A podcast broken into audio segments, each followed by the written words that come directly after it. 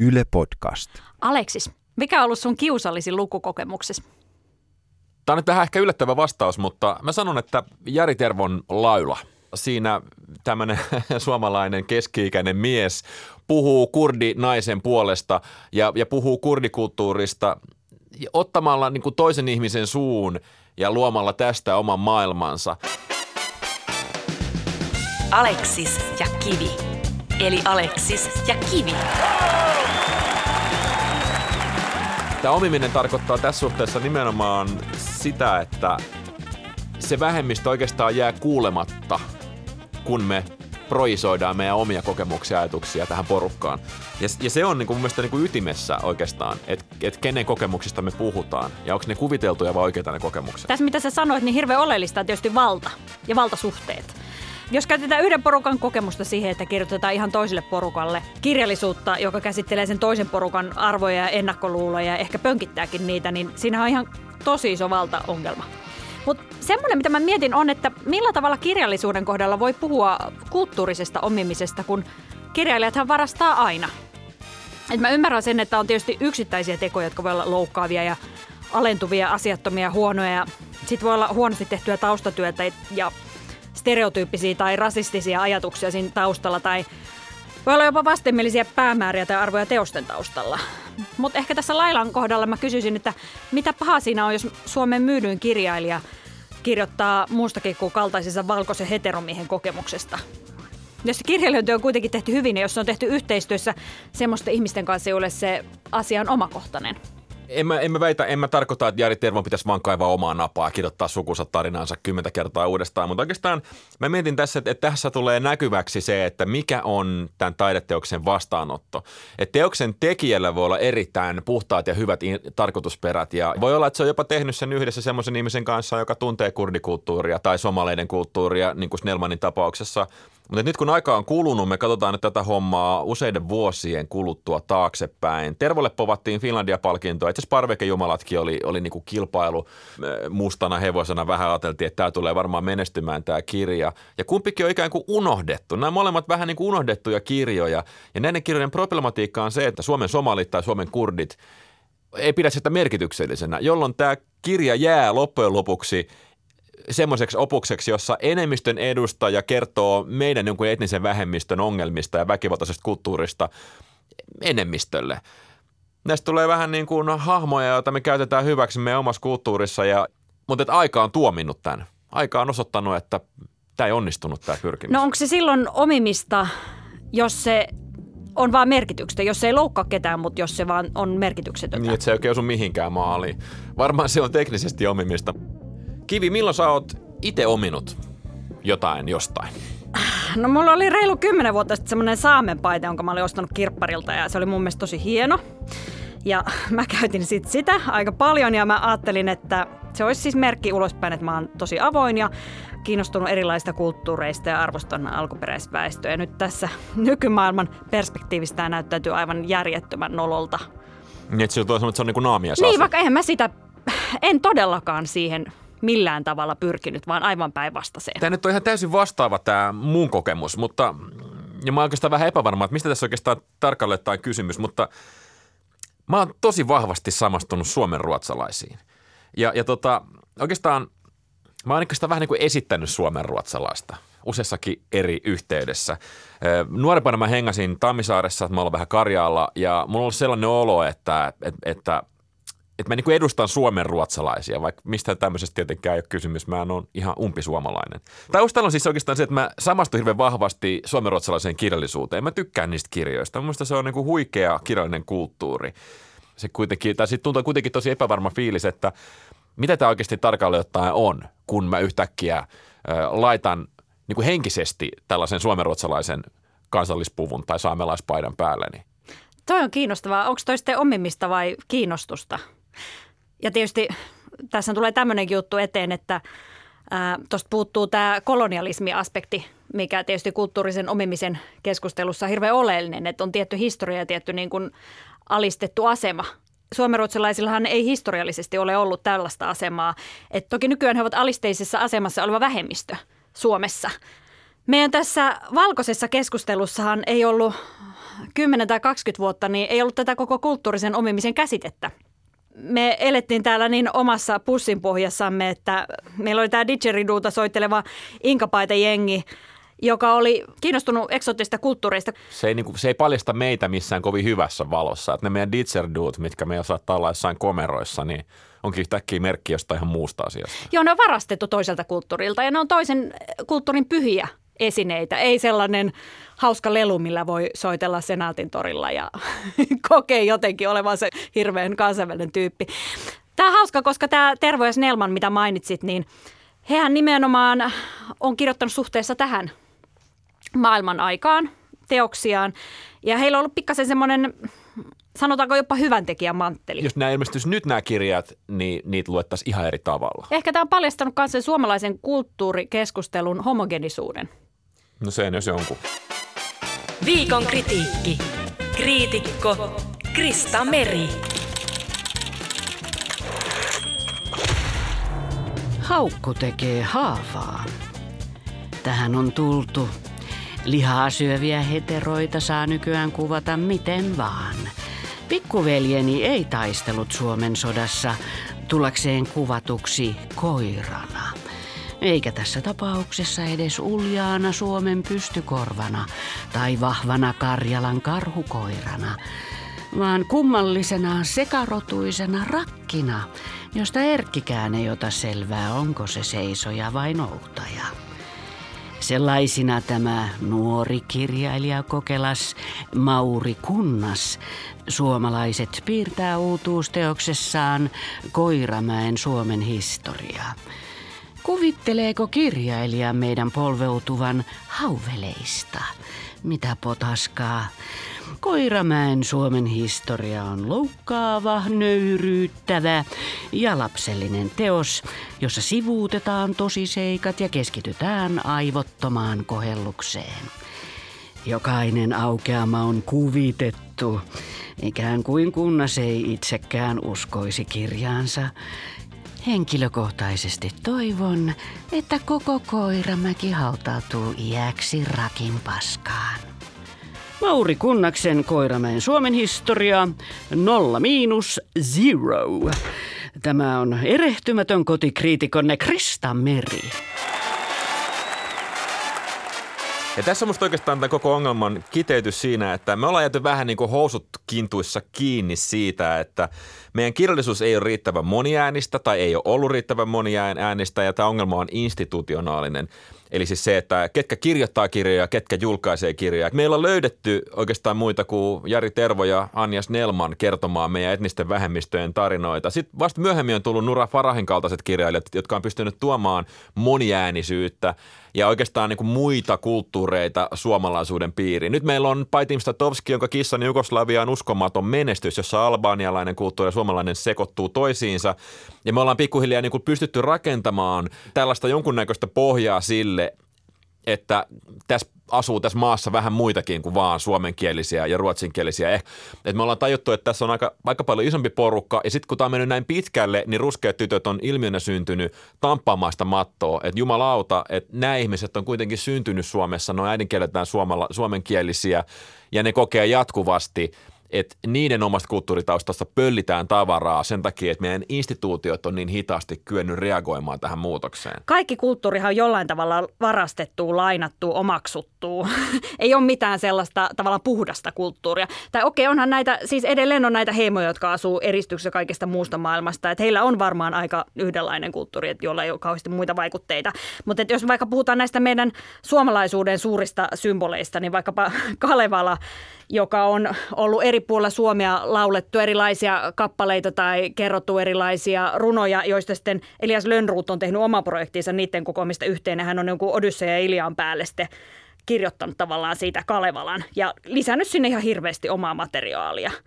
Ja taas jos puhutaan vaikka semmoista meidän kulttuurin keskeistä symbolista kuin Suomen leijonasta. No Suomen leijona on kyllä ihan okei okay, kiinnostava, mutta aito suomalainen kirjallisuus. Aito suomalainen, tarkoitushakuisesti keksitty termi, jolla ei ole mielekästä merkityssisältöä. Mä voin heti laittaa tähän vähän listaa. Etelä-Pohjanmaalta Antti Tuuri on mun mielestä aito suomalainen kirjailija, joka siis puhuu usein tästä omasta seudustaan. Sirpa Kähkönen Savosta, Savon alueen lähihistoria, aito suomalaista kulttuuria murteella tästä seudusta.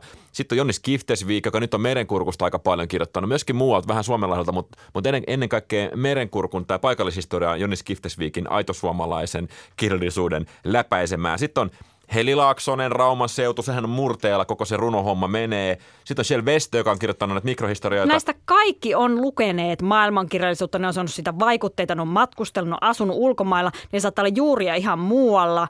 Eli mihin sä piirrät rajan? Mitä on se aito suomalaista? Vai haluaisit sä laittaa rajat kiinni kokonaan? No mun mielestä niin kuin näissä aito suomalaisissa kirjailijoissa oikeastaan pointti on se, että ne kirjoittaa mikrohistorioita tietyn seudun tai tietyn väestön osan tarinoista. Et ikään kuin sen kirjallisuuden tarkoitus, sanotaan nyt vaikka Sirpa Kähkösellä, hän on itse sanonut, että, että kun historian tutkimus ei pysty nimeämään tiettyjä kokemuksia, niin hän kirjoittaa fiktion maailmalla näkyväksi sen maailman, jossa nämä ihmiset on elänyt. Sanotaan nyt vaikkapa Suomen kommunististen ihmisten kriisin, kun Neuvostoliitto paljastui hirviöksi, kun me asuttiin Suomessa. Nämä on sellaisia kokemuksia, joita on tosi hankala saada millään tutkimuksella kiinni, mutta sitten taas – tämän seudun ihmisille ja näiden ihmisten maailman tunteeseen ja kokemukseen ja, ja mikrohistoriaan ja omiin tarinoihin ja sosiaalisiin suhteisiin nämä kirjat rakentaa ikään kuin olemassaolon todistusta. Että näiden kirjojen paikka on kertoa tälle porukalle näiden tarina. Ja se onnistui niin hyvin, että Sirpa Kähkönen on valtavan suosittu kaikkialla Ja Suomessa. toisaalta he kirjoittavat, he eivät kirjoita pelkästään niin paikallishistoriikkeja paikallisille ihmisille, vaan he kirjoittavat kirjallisuutta, joka avautuu paljon laajemmalle. mä jotenkin ajattelen tätä aitosuomalaisuutta myöskin siltä kantilta, että meillä on syntynyt kaksi haaraa kirjallisuuteen. Et meillä on vaikkapa, sanotaan, että Minna Rytisalo, joka on uusi kirjailija, joka on kirjoittanut lempinimisen romaanin toisesta maailmansodasta. Sitten se on tuli nyt Rouva C-niminen romaani Minna Kantista, jotka on hirveän suomalaisia. Ja sitten meillä on tämä toinen haara, niin kuin nyt vaikka tämä Paitim Statovski, joka on niin kuin määrittyy tämä kirjallisuus sillä, että se on jotenkin yleiseurooppalaista sen takia, että si- siinä sekoittuu hirveän moni eri kulttuuri yhteen. Ja, ja no, no Sofi Oksan esimerkiksi, Puhdistus, se, sen kirjat, niin ni- näissä on niin tämä sama elementti, että ne ei ole mikrohistorioita. Ne ei ole niin kuin Jonni Skiftesviikin kertomus jonkun yhden kalastajaperheen tarinasta, vaan niissä katsotaan laajemmin ihmisten taustoja. Mun mielestä sä oot Aleksis nyt pikkasen vaarallisilla vesillä, koska sä määrität ulkoapäin nyt ihmisille identiteettiä, mitä he edustavat. Että allekirjoittaisiko tämä sun lista kirjailijoita itsensä aitosuomalaisina? Paittimista en myöskään tiedä, että, tai Sofi Oksasesta. Jos halutaan määrittää kirjailija ulkoapäin johonkin ismiin tai identiteettiin, niin tehdään karhunpalvelus. Liikkumavara on hirveän tärkeä asia jokaiselle. Esimerkkinä vaikka Jonas Hassen Kemiri, joka on opiskellut kansainvälistä taloutta Pariisissa ja Tukholmassa ja New Yorkissa, niin hänet halutaan ulkoapäin kuitenkin nähdä tämmöisenä rinkkebyyn ruotsalaisen tukholmalaisen lähiön poikana. Esimerkiksi hänen esikoisromaaninsa Ajatussulttaani, niin tämä kieli, minkä hän siihen on kehittänyt, joka on siis aivan hänen itsensä luoma kieli. Että se ikään kuin olisi se lähiön kieltä, vaikka oikeasti siellä ei kukaan puhu sitä, vaan se on sen kirjailijan kieltä. Ja sitten, koska hänet on hyvin voimakkaasti ulkoapäin leimattu tämmöisenä ikään kuin maahanmuuttajakirjailijana edustamaan jotain tiettyä porukkaa, johon hän itse ei luultavasti koe kuuluvansa, niin hän on kiinnostavalla tavalla myöhemmin teoksissaan sitten sekoittanut näitä alkuperiä, että mistä kukakin tulee ja mitkä ne ennakkoluulot on. Ja siellä saatetaan kertoa niin kuin vaihtelevaa tietoa vaikka jostakin kotimaasta, mistä joku henkilö tulee. Esimerkiksi semmoisessa näytelmässä, kun mä soitan veljelle, mikä hän on kirjoittanut, niin siinä niin kuin monta kertaa hämmennetään sitä, että mikä se itse asiassa ihmisen alkuperä onkaan.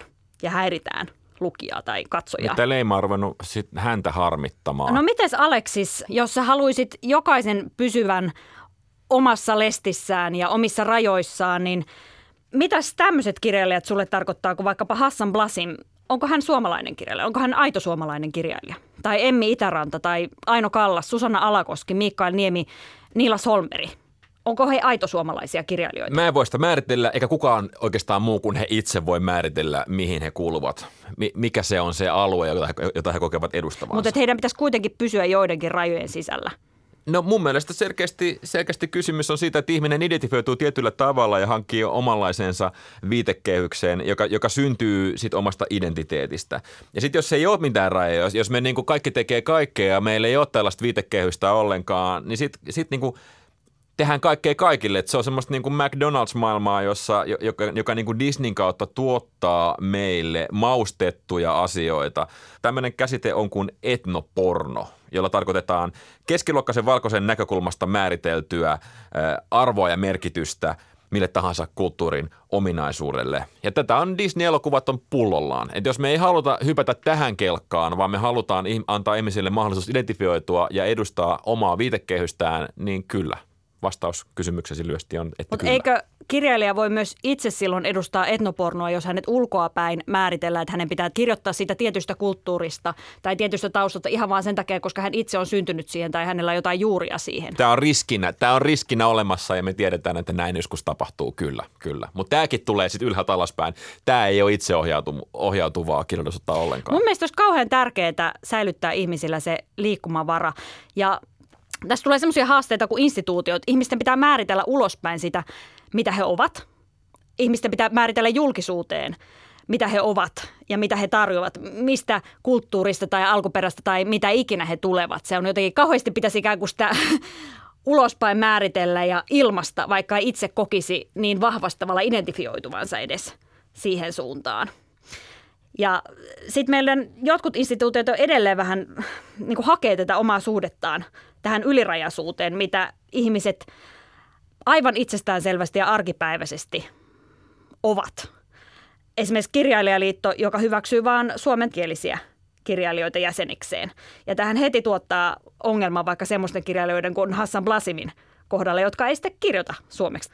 Ylirajaisuus on hirveän tärkeä merkittävä asia, koska se kertoo siitä, että meidän kulttuuri on yhteydessä muihin kulttuureihin. Ylirajaisuus on siinä mielessä minusta olennainen juttu, että kaikkein menestynein suomalainen kirjallisuus on ollut ylirajasta.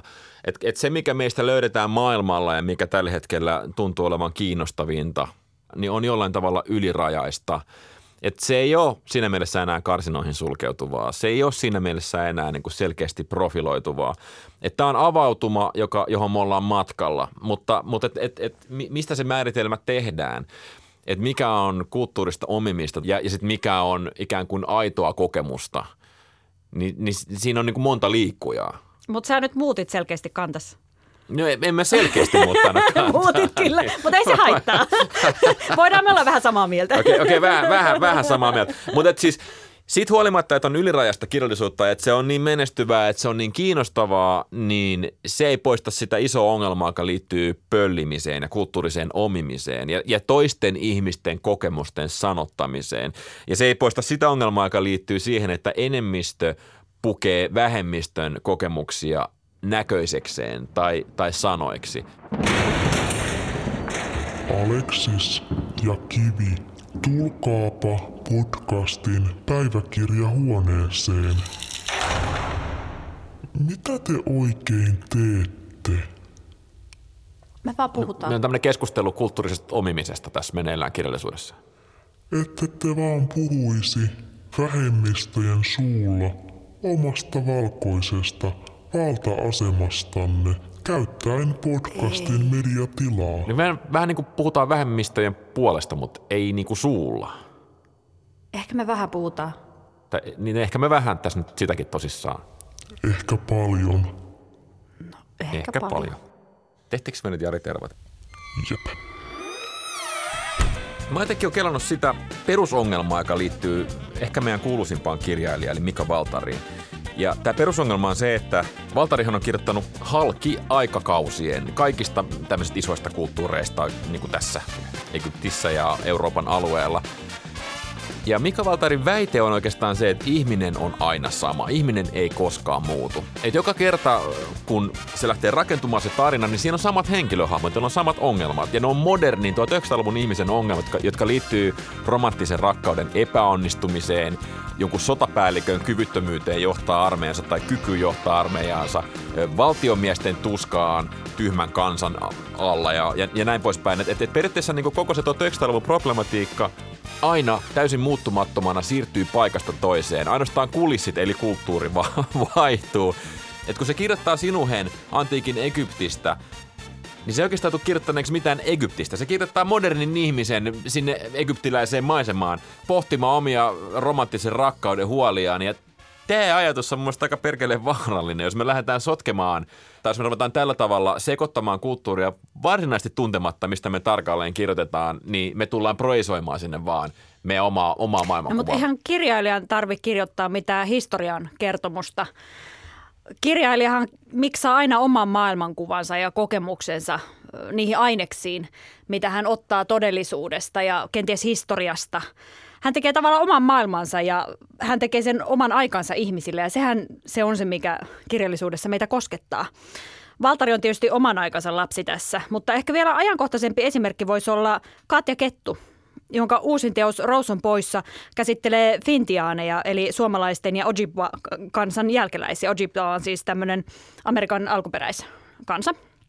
Ja Katja Kettu kirjoittaa siinä kirjassa hyvin selvästi Katja Kettu kieltä ja Katja Kettu maailmaa, Katja Kettu aiheista. Mä itse tykkään tosi paljon Katja Ketun maailmasta, mutta mä lukiessani mietin sitä, että Minusta olisi kiinnostavaa kuulla Fintiaanin mielipide tästä kirjasta, että tunnistaako hän sen maailman. Se on semmoinen ristipölyttämö Katja Kettun maailmasta ja Fintiaanin maailmasta. Tässä tulee ehkä myös semmoiseen kysymykseen, että mikä on kulttuurisen omimisen ja kulttuurisen lainaamisen ero. Lainaaminen on tasa-arvoisempaa ja se on semmoista vuorovaikutteista. Siihen liittyy kahden kulttuurin vaikuttaminen toisiinsa. Kun taas näihin tapauksiin, joissa puhutaan kulttuurista omimisesta, niin leimallisesti liittyy se, että siinä on valtapositiossa oleva kulttuuri, jolloin pitkä kolonialistinen suhde toiseen heikommassa asemassa olevan kulttuuriin. Sitten se voi napsia sieltä elementtejä, jotka sille toiselle kulttuurille on pyhiä ja tärkeitä, niin napsii niitä omiin tarkoitusperinsä, miten huvittaa. Seuraavassa jaksossa kohdataan maailman loppu. Käytännössä. No, Suomessahan maailmanloppu on aina merkinnyt mahdollisuutta.